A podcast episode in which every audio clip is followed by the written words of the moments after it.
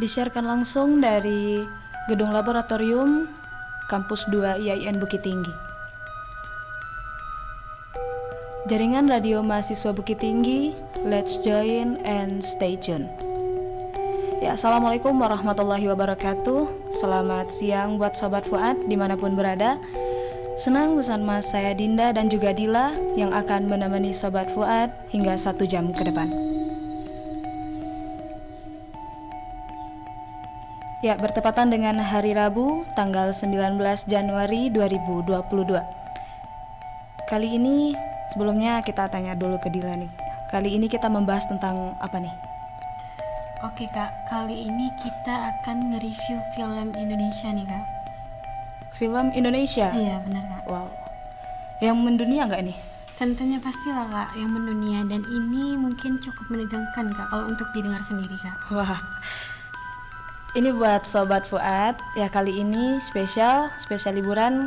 Kami di sini akan membawakan sebuah film, bukan membawakan sebuah film sih, tapi lebih ke mereview tiga film Indonesia yang mendunia. Karena di situ ada dua genre. Apa aja nih? Serem nggak? Bukan menegangkan nggak? Menegangkan? Iya nggak? Oke, okay. ya ber- uh, dan juga hari ini cuaca lumayan baik ya, karena tadi pagi. Uh, gerimis-gerimis gitu, tapi sekarang kayaknya cuaca sudah mulai berawan. Ya, tetap semangat buat Sobat Fuad yang lagi melakukan aktivitas liburannya pada siang hari ini sambil dengerin kita di Radio Fuad.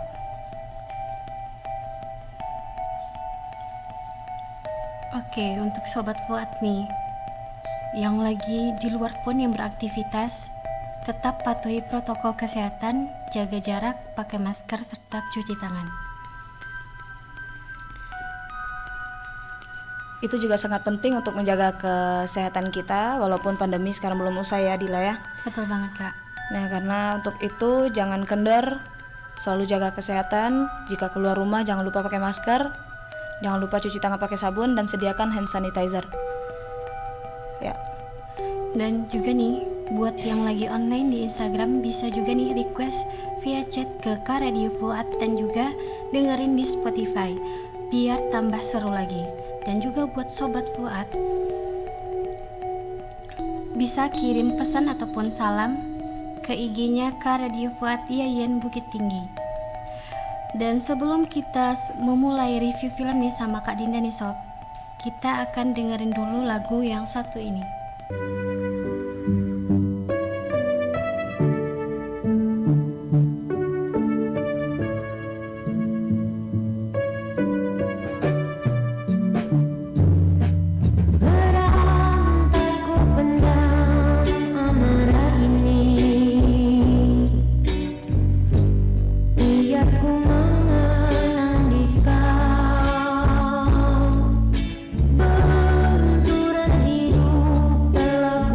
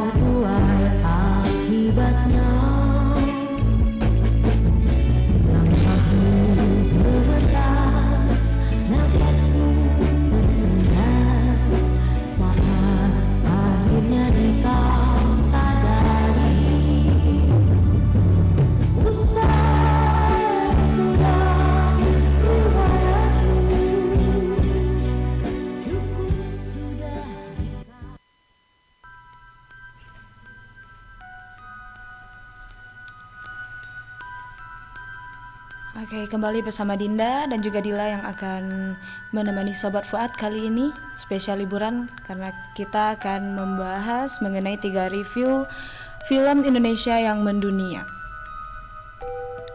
Yuk, sekarang kita masuk ke urutan yang pertama. Kalau ditengok-tengok nih judulnya bikin merinding ya. Mungkin Sobat Fuad juga penasaran, kita mau review yang pertama apa aja. Oke, yang pertama judulnya adalah Marlina, si pembunuh dalam empat babak. Wow, ini bisa dibilang kalau dari judulnya psycho ya, Dila ya. Iya benar banget kak. Dari judulnya aja udah udah kelihatan ya kak. Ya soalnya di sini kaitannya membunuh gitu. Ya d- dari judulnya aja sudah serem ya gitu. Karena di sini film ini menceritakan seorang janda yang hidup sebatang kara seketika berubah menjadi perempuan yang tak kenal rasa takut untuk melawan. Well, masih dengan cara membunuh gitu. Kenapa sih gitu? Kenapa harus dengan membunuh? Kenapa tidak dengan cara lain gitu ya? Dan ketegangan yang akan kamu rasakan dalam film ini adalah perjalanan Marlina dalam menembus keadilan yang dibagi menjadi empat babak. Yang pertama perampokan, yang kedua perjalanan, yang ketiga pengakuan, dan juga kelahiran.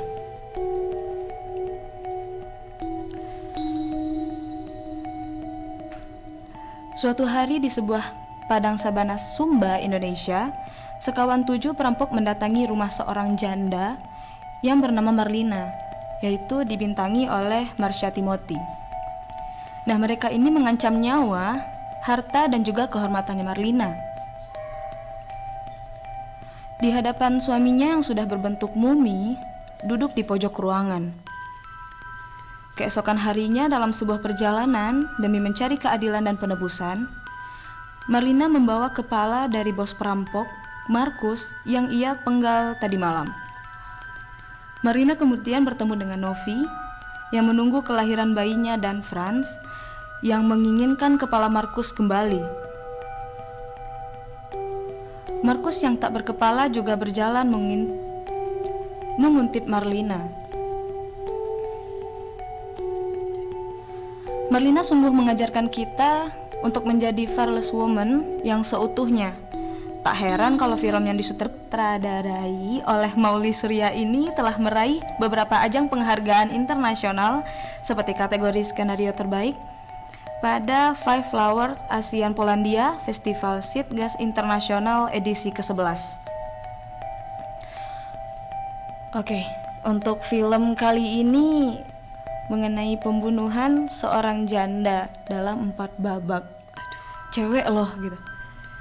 Ini bagi pencinta horor boleh silahkan ditonton, dan memang ini cukup menegangkan karena sehoror-horornya setan ya. Biasanya kita kalau udah ngomong horor itu berkaitan dengan setan gitu ya Dila ya, bener, tapi kan? Sebenarnya yang paling horor itu adalah manusia. Itu biasanya di disam- waktu itu kakak juga pernah nonton uh, YouTube channelnya Sarawijayanto. Jadi dia bilang sebenarnya yang yang dibilang angker atau menyeramkan itu bukan setan loh gitu, tapi yang lebih horor itu adalah lebih seremnya adalah manusia gitu.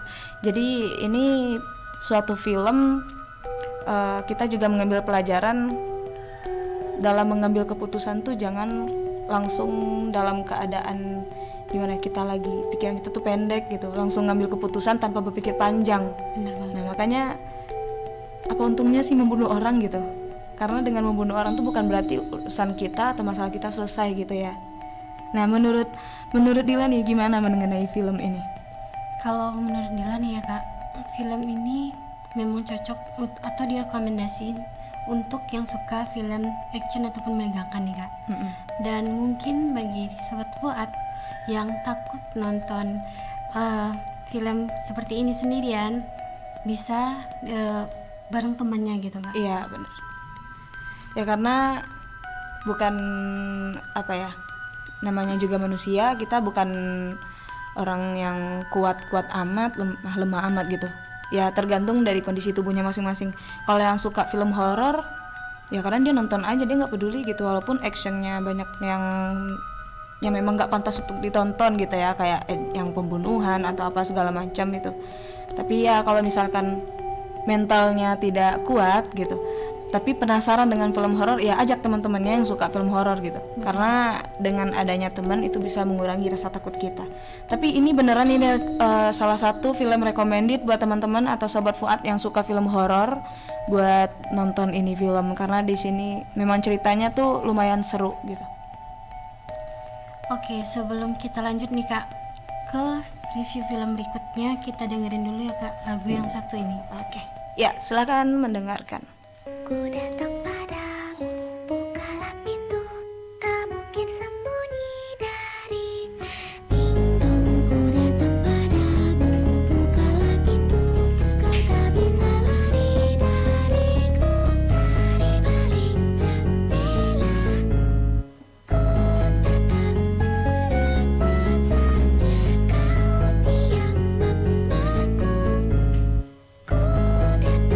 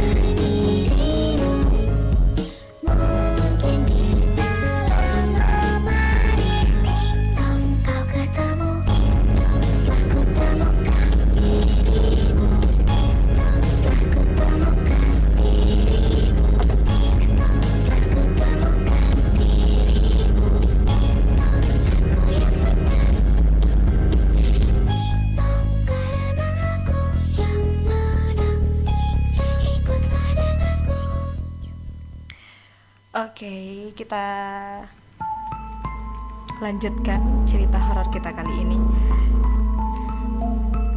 Sebenarnya kurang seru ya kalau pagi-pagi gini kita cerita horor, tapi dengan cuaca yang cukup mendukung, karena kalau dengan cuaca yang mendung lembab begitu, kalau kita dengar-dengar cerita horor menarik kok untuk didengar. Jadi buat sobat Fuad, kita di sini hanya cerita, bukan berarti mengundang ya. Iya benar. Mengundang siapa nih? Ya pokoknya itu ya, pokoknya nggak ada maksud apa-apa, tapi di sini memang uh, apa ya, kita tuh memang mereview sebuah film, beberapa film film Indonesia tentunya yang mendunia gitu ya, karena banyak banget peminat-peminat film-film yang telah kami pilih ini. Oke, kita lanjut ke urutan nomor dua. Judul filmnya adalah Ziarah.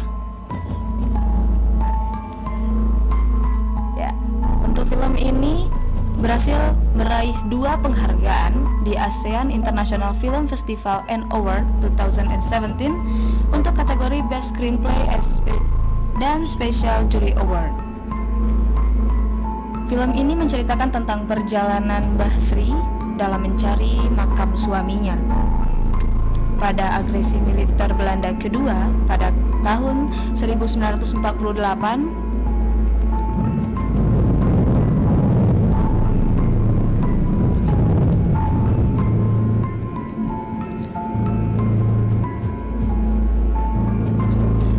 Prawiro pergi berperang dan tak pernah kembali. Basri pun mencari di mana makam sang suami dengan harapan bisa dimakamkan di sebelah orang yang dicintainya itu. Pada sore pada tahun dua ribu dua belas, Basri bertemu dengan tentara veteran yang mengenal Prawir.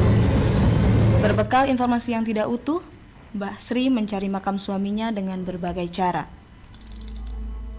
Rupanya perjalanan itu tidak sekedar menjadi perjalanan menyelus- menyelusuri sejarah cinta Basri, tapi juga menyelusuri luka-luka sejarah bangsanya. Perjalanan ini berujung pada sebuah temuan fakta yang menyakitkan. Wow, jujur saya membaca ini cukup merinding ya, karena di sini uh, Basri ini mencari makam suaminya gitu. Yang pasti Sobat Fuad akan, uh, akan bertanya-tanya nih pasti, ini kenapa Basri ini mencari makam suaminya gitu ya, Dila ya. Untuk jawabannya, langsung aja Sobat Fuad nonton sebuah film yang berjudul Ziarah, karena di sini dia menceritakan kehidupannya waktu zaman penjajahan Belanda ya. Jadi di situ tuh dia ya, kalau namanya penjajahan Belanda pasti banyak peristiwa-peristiwa yang tidak yang memang tidak terduga gitu, seperti kerja paksa, terus nanti ada uh, masyarakat Indonesia yang mati karena penjajah, karena ulahnya Belanda sendiri ya, penjajahan Belanda, sampai tidak dikuburkan malah dibuang gitu. Makanya untuk zaman itu gimana ya, kayak udah kitanya udah kurang ajar banget gitu loh zaman. Jadi pertanyaan-pertanyaan mungkin timbul pada Sobat Fuad, mungkin ada jawabannya pada film Ziarah itu. Jadi ya silahkan ditonton, dan ini seru banget. Tidak ada unsur-unsur horor-horor yang biasanya, tapi ini lebih ke flashback cerita lama gitu ya, Dila ya. Nah, ini menurut Dila untuk film ini bagaimana? Untuk film ini sendiri nih Kak, mungkin bagi Sobat Fuad nih Kak, yang tadi kan Kakak cuman nggak sampai sedetail-detailnya gitu untuk yeah. jelasin gitu Kak. Ini berarti termasuk yang bisa dibilang rekomendasi banget buat Sobat Fuad, apalagi yang suka film menegangkan serta film itu menimbulkan banyak pertanyaan gitu Kak, yang penasaran terhadap sesuatu gitu Kak. Iya. Kenapa bisa sih yang seperti Kakak sebutkan tadi, kenapa alasan Mbak Mbak Sri ini mencari suaminya yang sudah, sudah meninggal. meninggal gitu Kak? Ya memang memang ini ceritanya memang kalau horor itu kebanyakan ya, apalagi buat film-film di Indonesia itu lebih ke cerita masa lalu gitu, cerita masa lalu, dan uh, ada bermacam-macam genre. Ada yang untuk horornya karena ada karakter-karakter makhluk halus gitu ya, kayak kuntilanak, pocong, terus ada tuyul gitu kan, terus ada juga yang berbentuk action, ada yang berbentuk pembunuhan, tapi itu juga dalam tiga genre tersebut udah termasuk kategori horor. Tapi yang memang yang kita ketahui itu horor hanya dua genre, yaitu pembunuhan dan juga yang uh, poin yang pertama yang berhubungan dengan makhluk halus gitu. Dan terus nih Kak, di film Ziarah ini kan Kakak sebutin tadi ada fakta yang menyakitkan tentang bangsanya gitu kan. Mm-hmm. Jadi ini nih berarti uh, mengajak Sobat Fuad supaya kayaknya film ini benar-benar direkomendasiin buat Sobat Fuad yang penasaran apa sih sebenarnya fakta yang menyakitkan tentang bangsa Basri ini ya. Jadi bagi Sobat Fuad nih yang nggak tahu mau ngapain gitu weekendnya, bisa nonton film ini. Kalau diceritain semua berarti saya udah spoiler dong gitu. Kalau udah spoiler nggak seru lagi buat nonton. Jadi hanya poin-poin umum aja atau bagian umum, kalau kita mah kalau dalam buku deskripsinya aja. Jadi udah ada poin-poin itu yang bikin penasaran, bikin kita penasaran banget, ini kenapa ya kok bisa gini gitu.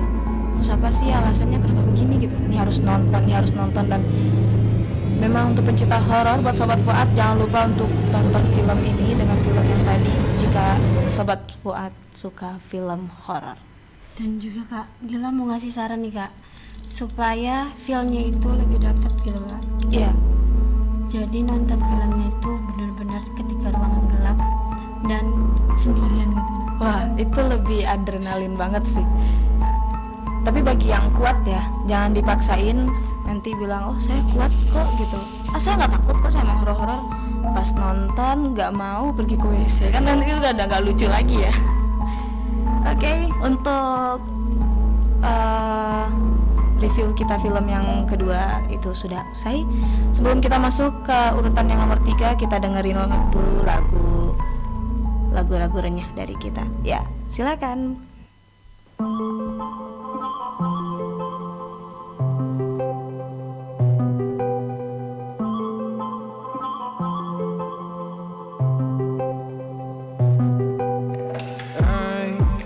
Throw away the pieces that you gave, betray in a way. Often I'm stuck on my way. How could you do this? We've been through this for a while. We're insecure, now it's just gone. Hold me not, give me back my mind.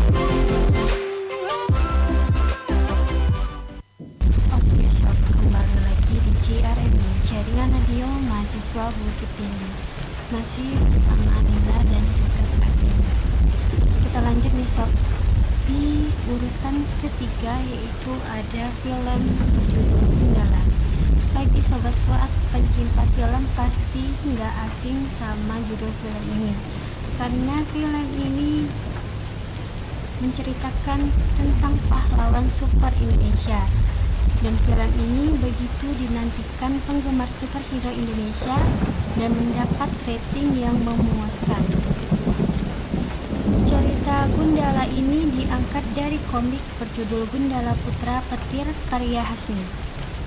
Film yang menceritakan putra seorang pekerja pabrik yang mendapat kekuatan super setelah disambar petir.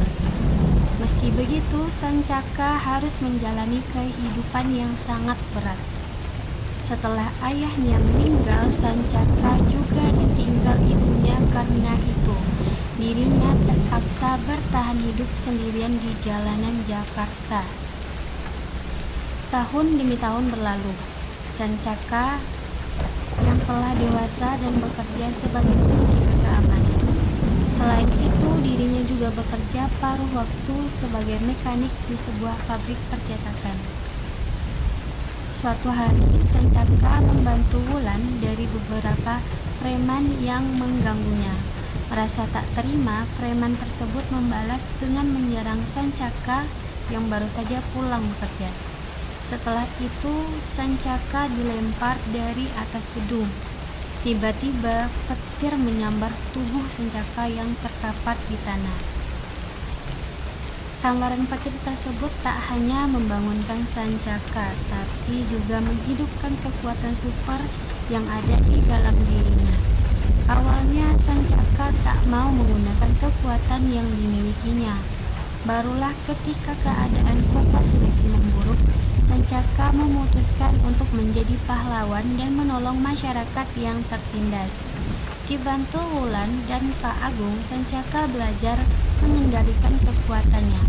Sancaka kemudian menjadi simbol harapan bagi masyarakat dalam melawan ketidakadilan. Aduh, cerita actionnya gila banget ya Kak Din.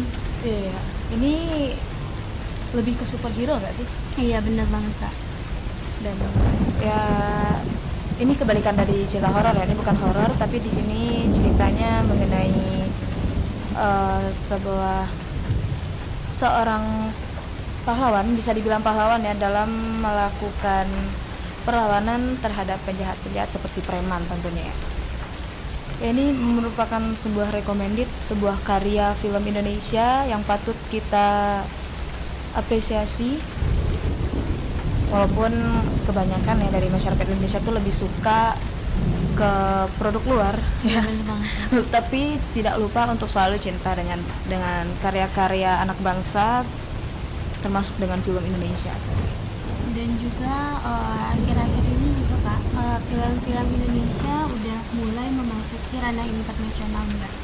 Hmm. Dan semoga kedepannya bisa lebih baik ya Kak. Ya, amin ya.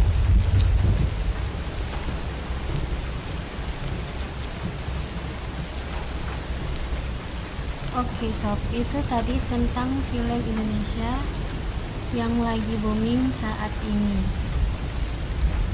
Ya, dengan harapan kita semoga uh, karya-karya anak bangsa, tentunya karya Indonesia di bidang perfilman akan selalu berkembang dan akan diakui di kancah internasional. Dan kita selaku mahasiswa ya juga jika ada bakat di bidang perfilman atau dimanapun itu juga pastinya kita salurkan gitu. Karena yang namanya kita mahasiswa ya, mahasiswa itu bukan hanya sekedar pergi kuliah, belajar, diskusi, habis itu pulang, bikin tugas. Enggak, seharusnya mahasiswa itu lebih bisa uh, memanajemen waktu. Mana tadi di kampus kita juga kan ada namanya organisasi, ada juga komunitas ya, seperti kita sekarang. Komunitas radio ini berisi anggota mahasiswa dari berbagai macam jurusan yang ada di bidang radio broadcast. Jadi di sini bisa dikembangkan uh, dari segi broadcastnya ada, dan juga bakal ada yang namanya ini komunitas film ya. Di kabarnya itu di uh, I A I N Bukit Tinggi juga akan membuka untuk komunitas film. Nah, bagi teman-teman juga yang hobinya membuat film, tidak harus jadi aktor atau aktris ya, tapi hmm. bisa juga di bidang yang lain, bagian sutradara, bagian lighting, bagian bagian script, yang bikin script gitu kan. Terus ada juga bidang kameramen juga dan yang lain, banyak banget kalau yang namanya film ya. Tapi kalau di radio ini hanya di bidang penyiaran, ada juga di bidang tim kreatif, dan ada dan ada juga apa sih namanya uh, operator. Ya pokoknya buat seluruh sobat Fuad, jangan sia-siakan waktunya sebagai mahasiswa, karena kalau kita udah menjadi seorang sarjana, kita tidak akan bisa menikmati lagi bagaimana indahnya perkuliahan. Betul nggak sih? Betul Kak. Oke nih buat sobat Fuad yang mau tahu lagi film-film lainnya yang kece dan juga banget, tetap stay tune di Radio Fuad I A I N Bukit Tinggi. Aduh, nggak kerasa nih Kak Din, ternyata udah cukup lama nih kita nemenin sobat Fuad. Dan juga waktunya udah habis nih Kak Din, gimana dong Kak Din? Aduh, wah sayang banget ya, udah nggak terasa sudah di ujung uh, acara kita. Tapi jangan khawatir, karena di sini kita akan terus menemani sobat Fuad dari Senin sampai Jumat di jam yang sama, dan akan uh, memberikan topik-topik yang hangat dan juga lagu-lagu yang renyah pastinya. Dan sekarang nih sob, waktunya Dila dan juga Kak Dinda pamit undur diri. Tapi jangan khawatir ya sobat sobat Fuad. Sesuai yang dibilang Kak Dinda tadi, kami dari tim K Radio Fuad akan memberikan siaran tentunya yang menarik buat sobat Fuad, apalagi yang lagi mengisi waktu luangnya ya sob. Oke, Dila dan Kak Dinda undur diri dari ruang siaran dan kami mengucapkan terima kasih. Wassalamualaikum warahmatullahi wabarakatuh. Salam komunikasi and see you next time. Bye bye.